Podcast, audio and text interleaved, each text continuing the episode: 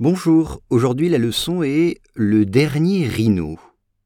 Le rhinocéros de Sumatra est désormais une espèce officiellement éteinte en Malaisie, avec la mort du dernier spécimen connu.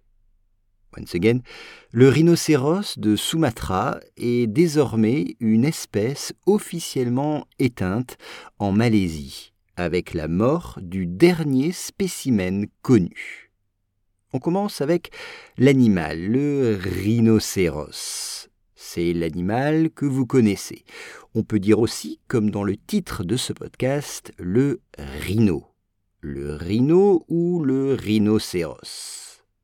Et ce rhinocéros vient d'une région du monde qui s'appelle le rhinocéros de Sumatra. Il est désormais, désormais, cela veut dire à partir d'aujourd'hui, à partir de maintenant, désormais. A-I-S à la fin. Donc c'est from now, désormais. Exemple, désormais je me lèverai tôt le matin. Désormais je me lèverai tôt le matin. Ce qui veut dire à partir d'aujourd'hui je me lèverai tôt. Une espèce, une espèce, species, une espèce. On parle de l'espèce humaine, l'espèce humaine, ou bien une espèce animale, une espèce animale. On peut dire aussi une espèce en voie d'extinction, une espèce en voie d'extinction, ce qui veut dire une espèce animale qui va bientôt disparaître, qui va bientôt mourir.